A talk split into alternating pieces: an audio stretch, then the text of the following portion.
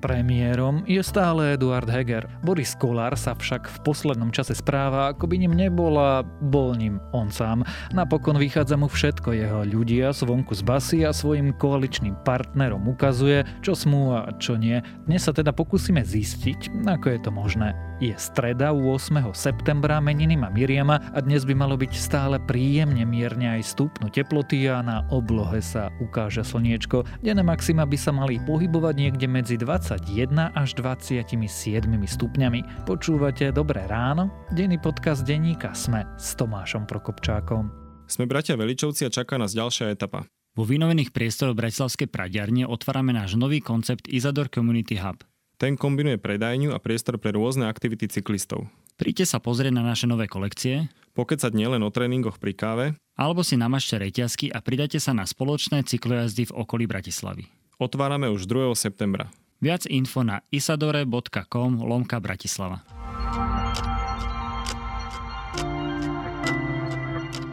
A teraz už krátky prehľad správ.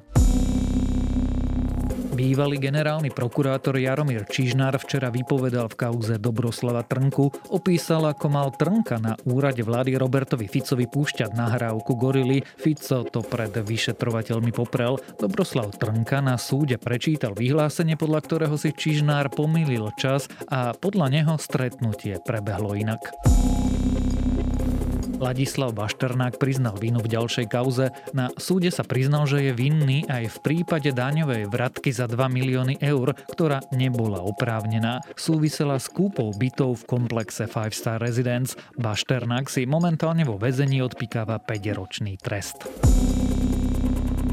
Slovenské zdravotníctvo opustilo od začiatku roka takmer 800 sestier. Znamená to, že medziročne odišlo o 20% viac sestier. Dôvodom odchodu sú nízke mzdy a zlé pracovné podmienky. Slovenská komora sestier a pôrodných asistentiek pritom pripomína, že na Slovensku aj tak už chýba 14 tisíc sestier. Dnes začína v Páriži zrejme najväčší proces vo francúzskej histórii. Pred súd sa postavia strojcovia teroristických útokov z roku 2015. Medzi žalujúcimi je takmer 1800 ľudí, ktorých zastupujú 300 právnikov. Väčšine obžalovaných hrozí doživotie. Pri útokoch teroristi zavraždili 130 ľudí. Blízko stredu našej galaxie narazili astronomovia na objekt, ktorý dosiaľ nepoznajú. Nový druh premenlivého rádiového žiarenia pozorovali prvý raz v roku 2019. Vedci sa domnievajú, že zdrojom by mohla byť nová trieda objektov, zatiaľ však vylúčili normálne hviezdy, neutrónové hviezdy či doboj hviezdy. Ak vás správy zaujali, viac nových nájdete na webe Deníka Sme alebo v aplikácii Deníka Sme.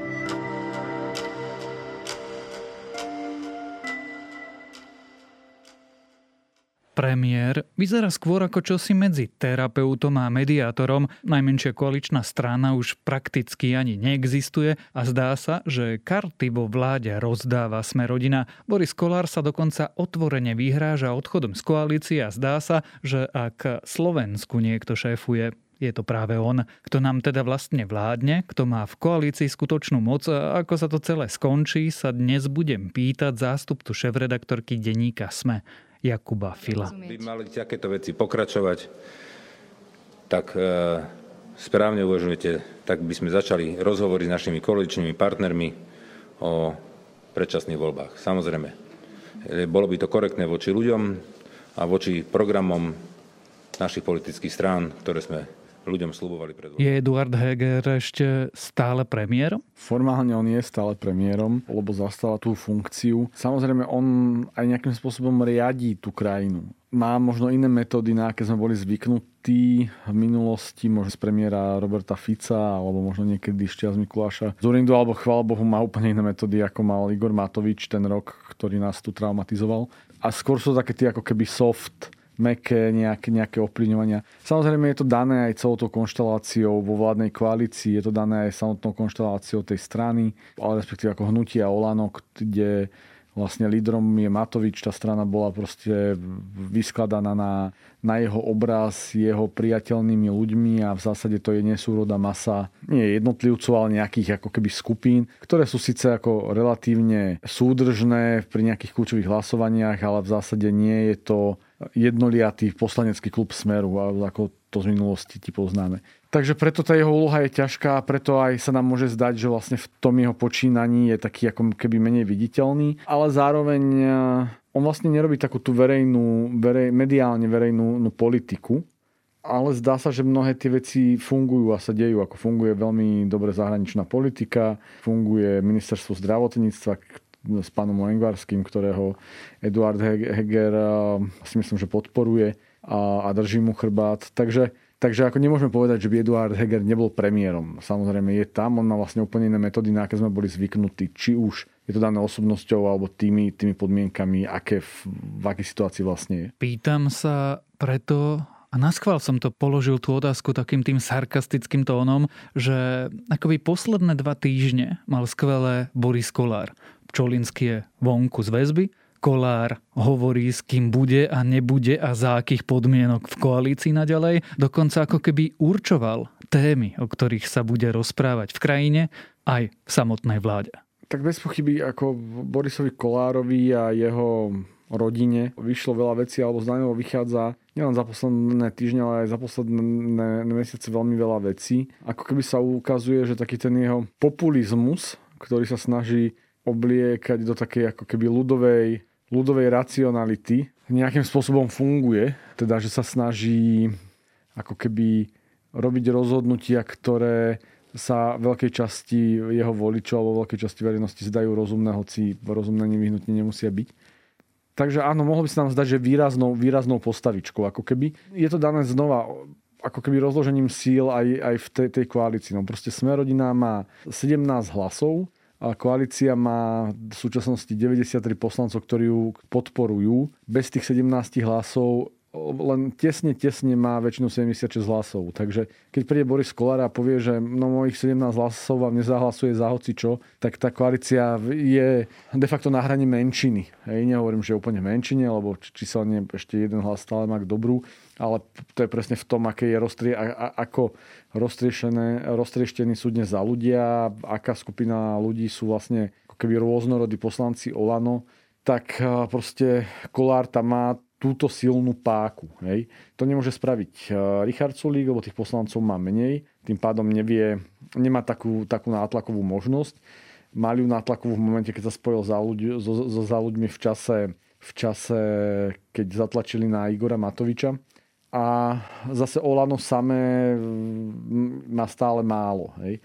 Takže vlastne ako Boris Kolár okrem toho, že zjavne ho organizácia výletov cez hranice na začiatku 90. rokov naučila, ako sa trošku hýbať e, medzi skupinou relatívne ako keby dezorientovaných proste ľudí a, a, a dokáže to tam proste rozvír, rozvírovať stále vo svoj prospech. Paradoxne sa to až tak neukazuje na jeho percentách.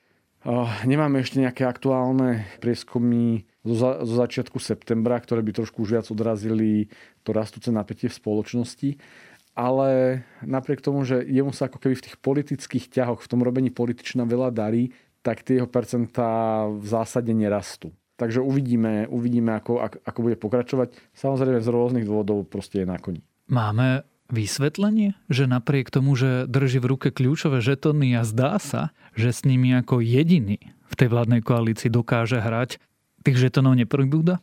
Proste um, nie je jasné, či jeho žetono, žetono nepribúda. Je vidieť, že on hrá tú hru. Hej, hrajú trochu s Igorom Matovičom, hrajú na vydieranie, uh, hrajú tým, čo sme si už povedali, takým tým akože na, na taký ten pragmatický rozum, ale neraz tomu mu tie, tie percentá. Takže v zásade sa ukazuje, že aj v tej spoločnosti, respektíve to, že niekto má úspech politickej hre, neznamená to automatický e, úspech vo volickej základni. A predsa len Boris Kolár je pre veľkú časť voličov, ktorú sa snaží svojím spôsobom oslovovať a dúfa, že, že mu to bude fungovať, teda povedzme tá extrémnejšia alebo taká tá radikálnejšia, nahnevanejšia, pravicovo konzervatívnejšia vrstva, by som povedal. A ako ona má svojich silných kandidátov, iných, alebo potom sú to už ľudia, ktorí sa prehúpli do toho spektra, že Boris Kolár ako súčasť vládnej koalície proste pre nich a priori nevhodný kandidát. Takže snažiť sa môže, je to veľmi vlastne nepekné. My sme to vedeli o tom Borisovi Kolárovi, on, on sám povedal, že bude drahou nevestou a je teda ako keby sakra drahou nevestou. A, ale zatiaľ stále podľa mňa platí to, že je pre ňom výhodné zotrvať vo vládnej koalícii a tie jeho výhrážky o predčasných voľbách a podobne sú skôr také ako keby stále to vírenie a to robenie bububu. Na to som sa presne chcel opýtať. Je vlastne on ešte členom vládnej koalície? Keď to tak zhrnieme posledné dni, týždne poučuje kde koho o kde čom a keď človek eh, v nejakom pometení zmyslov cez víkend pozera politické diskusie, ako si hrkúta s Pelegrinim, tak eh, začne aj pochybovať o tom, či vlastne ešte je súčasťou koaličnej štvorky. No ja, ale to hrkútanie Kolára s hocikým vlastne, ako to tu bolo vždy. Hej, veď on eh, nemal problém ako keby vysielať eh, relatívne pozitívne signály aj k nejakým fašizoidným skupinám, ako nemal problém vysielať pozitívne signály k opozícii. Tento paragraf, ktorý je tu už začias Daniela Lipšica. Toto do právneho poriadku zaviedol v roku 2005 eh, pán Daniel Lipšic. A sú aj nejaké brzdy a protiváhy. Musia tu fungovať nejaké brzdy a protiváhy. Skôr to je daný jeho povahou, hej, že on vlastne je je proste človek, ktorý to hrá si prirodzene na všetky strany. No a v súčasnosti je súčasťou vládnej koalície, veď na tom rozdelení sa nič nezmenilo. A uvidíme, čo prinesie september.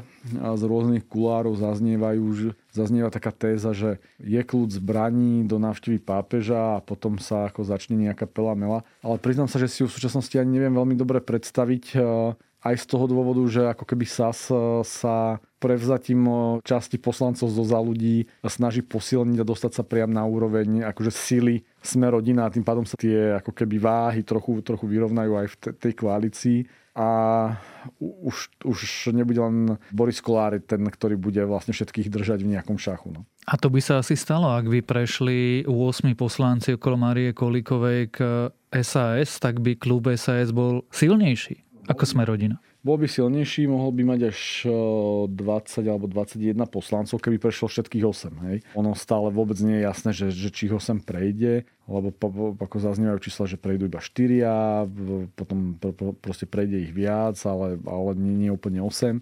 A musíme si, si povedať, že aj to, ako vnímame ten spor v za ľudí, tak to nie je, že tábor Veroniky Remišovej a, a, a tábor Márie Kolíkovej, ako tá situácia je v tej strane povedzme oveľa komplikovanejšia, čo je síce, to, ono to je vlastne veľmi úsmevné, že sa tu bavíme o dvojpercentnej strane, ktorú rozvrátila bývalá Olaňačka, ako keby na cimpr campr, ktorá kedysi mala skrz skisku premiérske ambície a jej niekdajší zakladateľ teraz ide vydávať nejaký pseudoromán k, k prezidentského prostredia, ktorý má by, byť fikciou. Ale musíme sa o nich trochu rozprávať, pretože stále tá strana drží 10 hlasov tej koalície čo je tých kľúčových hlasov, ktorí, ktoré udržujú stavnú väčšinu. Ak by prešlo 8 poslancov do SAS, tak tá koalícia by stále mala ako keby 90 poslancov a potom by veľmi záviselo, ako by sa ten zvyšok, teda posilnená SAS a relatívne silná sme rodina a Olano vlastne porátali s tým zbytkom za ľudí, čo by vlastne boli traja poslanci. A z môjho pohľadu je úplne nelogické, aby kvôli trom poslancom boli uspokojované personálne ambície jednej političky, takže by mi dávalo zmysel to nejakým spôsobom upratať oveľa viac a v tom parlamente stále sú poslanci ako Miro Kolár alebo Tomáš Valášek, ktorí v prípade nejakých naozaj zmysluplných ústavných zmien by sa s nimi dalo rokovať o, o podpore 89 členej koalície k, nejakým, nejakým ústavným číslom. Sú to rokovania o tom, ako poškodiť strane, ako odísť zo strany.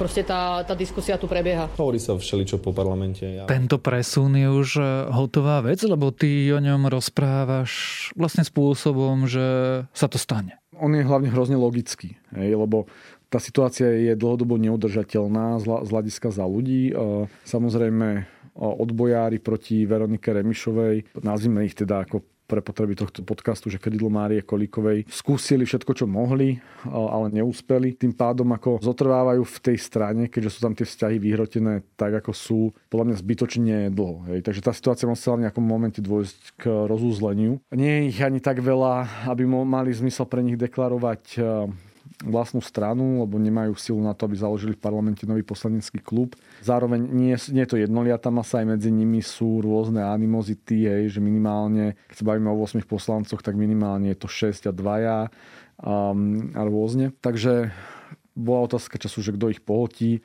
a Saska je logicky ich, ich najbližší, najbližší partner. Hej. Lebo, lebo strana za ľudí sa vždy profilovala ako keby strana odborníkov a ja vždycky poviem, že vlastne väčšina škoda, ako ten projekt dopadol. A myslím si, že to je vinov Andreja Kisku v prvom rade a druhom rade ako vinov Veroniky Remišovej. Ale ako v tom, čo v koalícii zostáva, hej, teda ako keby Olano, uh, úplne atomizovaná partia, hej, a vlastne ako keby taká tá mafiánsko-kamarátska rodina, hej, ako sa si nechcem to už úplne ne, ne, nevulgarizovať, ale tak tá sme rodina sa tak správa, aspoň ako keby teraz nemyslím na nejakú minulosť, ale na, na ich akože štýl práce, tak je logické, že pre za ľudí je najbližší partner SAS, takže preto tomu hovorím ako kvázi o hotovej veci. Táto situácia v záľuďoch je vlastne dôvodom, prečo si Boris Kolár na adresu Veroniky Remišovej dovolil také až nedôstojné vexlácké vyjadrenie, že ona ako bábko herečka sa nemá čo vyjadrovať k právnym otázkam štátu? Mnohé vyjadrenie Borisa Kolára majú ten charakter, ako si ho popísal, hej, že sú vlastne ako keby vexlácké. Mrzím, keď k práve a k, e, vôbec k systému právne sa vyjadruje pani e, predsednička, e, ktorá má vyštudované bábkoherectvo. Ale te, teraz, aby som to trochu posunul, tak oni sú presne tie ako keby pravicovo-populistické. To je to, čo, ako sme si tu, tu sme rodina zadefinovali na začiatku. Že Boris Kolár to trieska, ako mu to z tých úst ide. Robí to podľa mňa veľa spontánne, ale ako má za tým taký ten, že sledujem tým nejaký cieľ a to je vlastne ako keby oslovovať stále tú, tú skupinu ľudí a do nejakej miery mu to, to funguje. Takže to, že by sme dneska pridávali um, dôraz ako jedn, jednému vyjadreniu o bábko herečke v porovnaní s jeho x desiatkami vyjadrení predtým, ktoré boli proste v rovnakej kategórii, tak proste Boris Kolár je taký. Ale je to trochu pikantné prihliadnúť na spôsob, akým vlastne nezískal svoje vzdelanie on sám. Jasné, ale tak uh, znova na Borisovi Kolárovi vedie pikantné všetko, hej, ako uh, podozrenia o tom, že pašoval drogy na začiatku 90. rokoch, podozrenia o tom, ako zakladal svoje biznisy, a celá jeho rodinná situácia, veď ako na ňom je všetko pikantné, hej. Takže skôr mi je len ľúto, že proste člen vládnej koalície proste ako zavádza takýto slovník do nejakej ako keby spoločenskej kultúry, ale vie, že si to môže dovoliť, no. Žiaľ Bohu, proste len zase by sme mali pravdu. Ja teraz trochu hájim tú, tú Veroniku Remišovu, ale hájim ju vyslovene z takého ľudského, ľudskej pozície, že veď ako prečo by mal hoci kto sa s ňou rozprávať s takýmto spôsobom. Navyše niekto, kto presne má vzdelanie získané spôsobom, akým má voči niekomu, kto má normálne vzdelanie. Veď to je vlastne úplne hlúpe. Na druhej strane, ona svojim správaním za posledné týždne a mesiace, chápem, že ako ona vyrituváva všetkých ľudí okolo seba. A určite verím, že vyrituváva aj ľudí v tej, v tej vládnej koalícii, lebo proste no tak správa sa tak, ako sa, sa správa. No. Aby sme sa vrátili do tej politiky a politiky okolo Borisa Kolára. Boris Kolár bol takýto vždy, alebo, alebo z neho takéhoto politického hráča vlastne urobilo to mocenské vákuum, že Igor Matovič sa stiahol a vlastne asi nerobí vôbec nič. A Richard Sulík vlastne tiež. To je nejak zaujímavá, zaujímavá poznámka, je, že či vlastne takéto výrazné stiahnutie Igora Matoviča a Richarda Sulika vlastne nie je nejakou vnútornou dohodou ešte, ešte z, jary, z jary tohto roku. Čo keby sme možno pýtvali a začali sa na, na to pýtať presne, presne z tohto duchu, tak prídeme na to, že to tak je. Však bože, uchovaj, že to tak je, ale či Boris Kolár nepochopil, že pri takto rozdaných kartách si môže robiť čokoľvek, kdekoľvek a akokoľvek. No veď presne tak, Boris Kolár je z hľadiska tej jeho životnej genézy ako typickým príkladom ramenatého bratislavského chlapca. V závislosti od toho, kde v nejakej hierarchii nejakej skupiny bol, tak také mal ramena. Ak bol niekto nad ním, ale boz mu držal chrba, tak mal ako väčšie ramena a keď bol niekde nízko, tak ako vedel aspoň niekomu poriadne odseknú. A to si preniesol do politiky a v zásade, keby sme ako keby preniesli nejaké, nejaké psychologicko-sociálne pozeranie sa na takýto typ osobnosti, tak vidíme, že presne to, to aplikuje v tej politike. Takže čím viac má priestoru, tým má väčšie ramena. Presne ako si to dobre popísal v tej otázke po vyprázdnení toho priestoru um, Igorom Matovičom a čiastočne aj Richardom Sulíkom, bez toho, aby sme analyzovali, čo je za ním. A za relatívne mediálne alebo verejne slabším premiérom, čo zase neznamená, že ten Eduard Heger je slabý vo, vo, vo vnútri. Určite to, to nie je typ silného premiéra, ale asi má nástroje na to, ako, ako fungovať. Tak proste vyčnieva ten, ten Boris Kolár a vyčnieva presne tá jeho ako keby bratislavská chalanská povaha, hej, s tými ramenami, a, ktorý vlastne sa pretlká tak, ako mu a rozpráva, ako mu tá huba narastla. A to ma privádza k úplne poslednej otázke. Bude chcieť Boris Kolár viac? A ak áno, čo by to mohlo byť?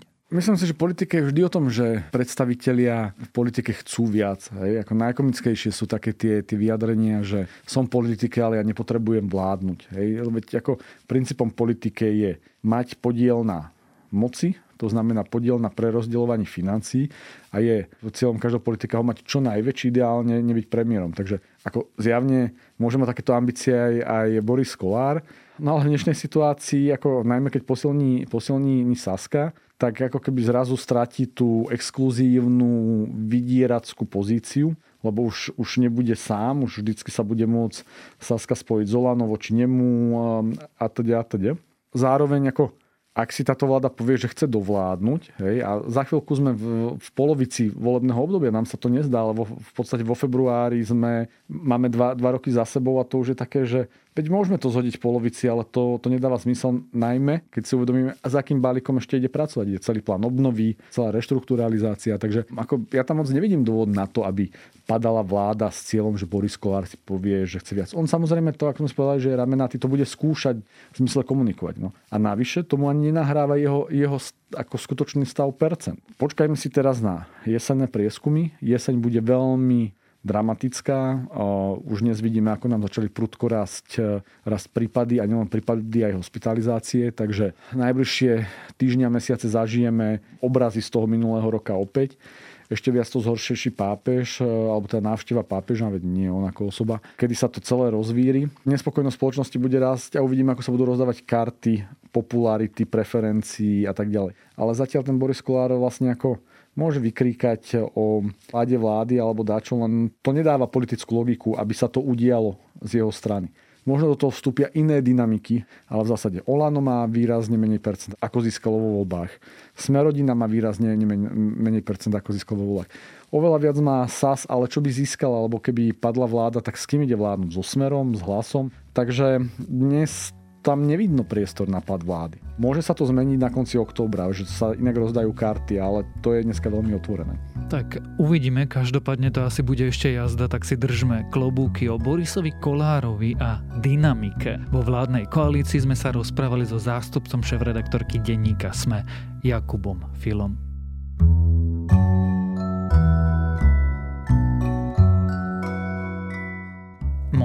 Dnešným odporúčaním je náš nový podcast Odsúdený na neúspech. Zuzana Kovačič-Hanzelová a Kristýna Paholík-Hamárova sledujú, aké je to žiť v romskej osade, že to nie je žiadna výhra, že sme to často my, majorita, ktorí iných odsudia na takýto neúspech.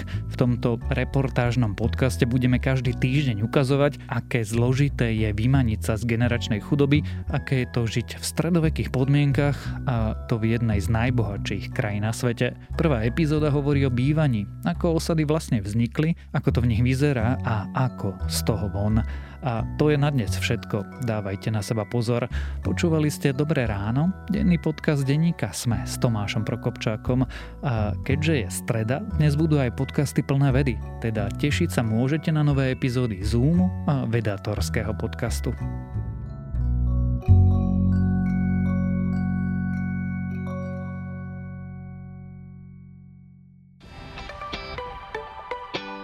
Ja som Jakub Betinský. Ja Andrej Zeman. A ja som Miro Gašpárik. A spolu tvoríme vzdelávací podcast Pravidelná dávka. Vychádzame dvakrát týždenne, vždy v útorok a piatok. A v našich dávkach sa venujeme filozofii, religionistike a technológiám.